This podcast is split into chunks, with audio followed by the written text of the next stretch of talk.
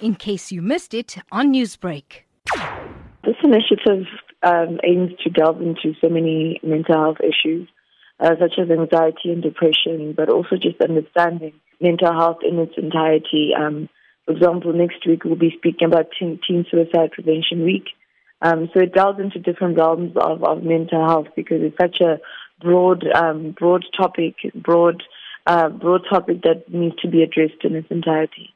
As you mentioned, you know, it will touch on Teen Suicide Prevention Week. It's not always easy to talk to teenagers, especially about, I think, their personal issues. So, how are you using social media as a platform to help them through their challenges?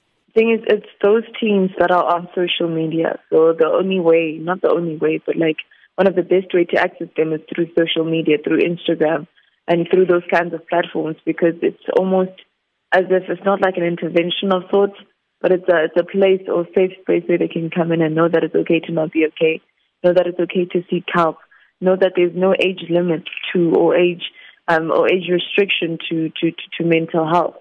Um, so that's quite important, and, and that's why uh, I thought an online initiative would be such a great platform because that's where most people are. That's where most people spend their time. Now, Shudufhadzo, so depression is often linked to the body. And being Miss SA, uh, even looking at your journey, how you had initially once thought that being in a pageant is not really for you until you had seen Zozi be crowned uh, Miss SA. So, how important would you say it is to have a healthy mind and even a healthier body?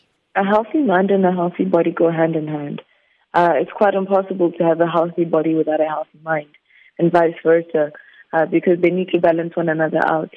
Um, so you need you need uh, health is like the complete state of a healthy body, a complete state of a healthy mind, and that's how we move forward. Because without without without those two working together, it's very hard for a person to function optimally, uh, like and and and, and be their best. So they need to be hand in hand and functioning both together at, at their optimum.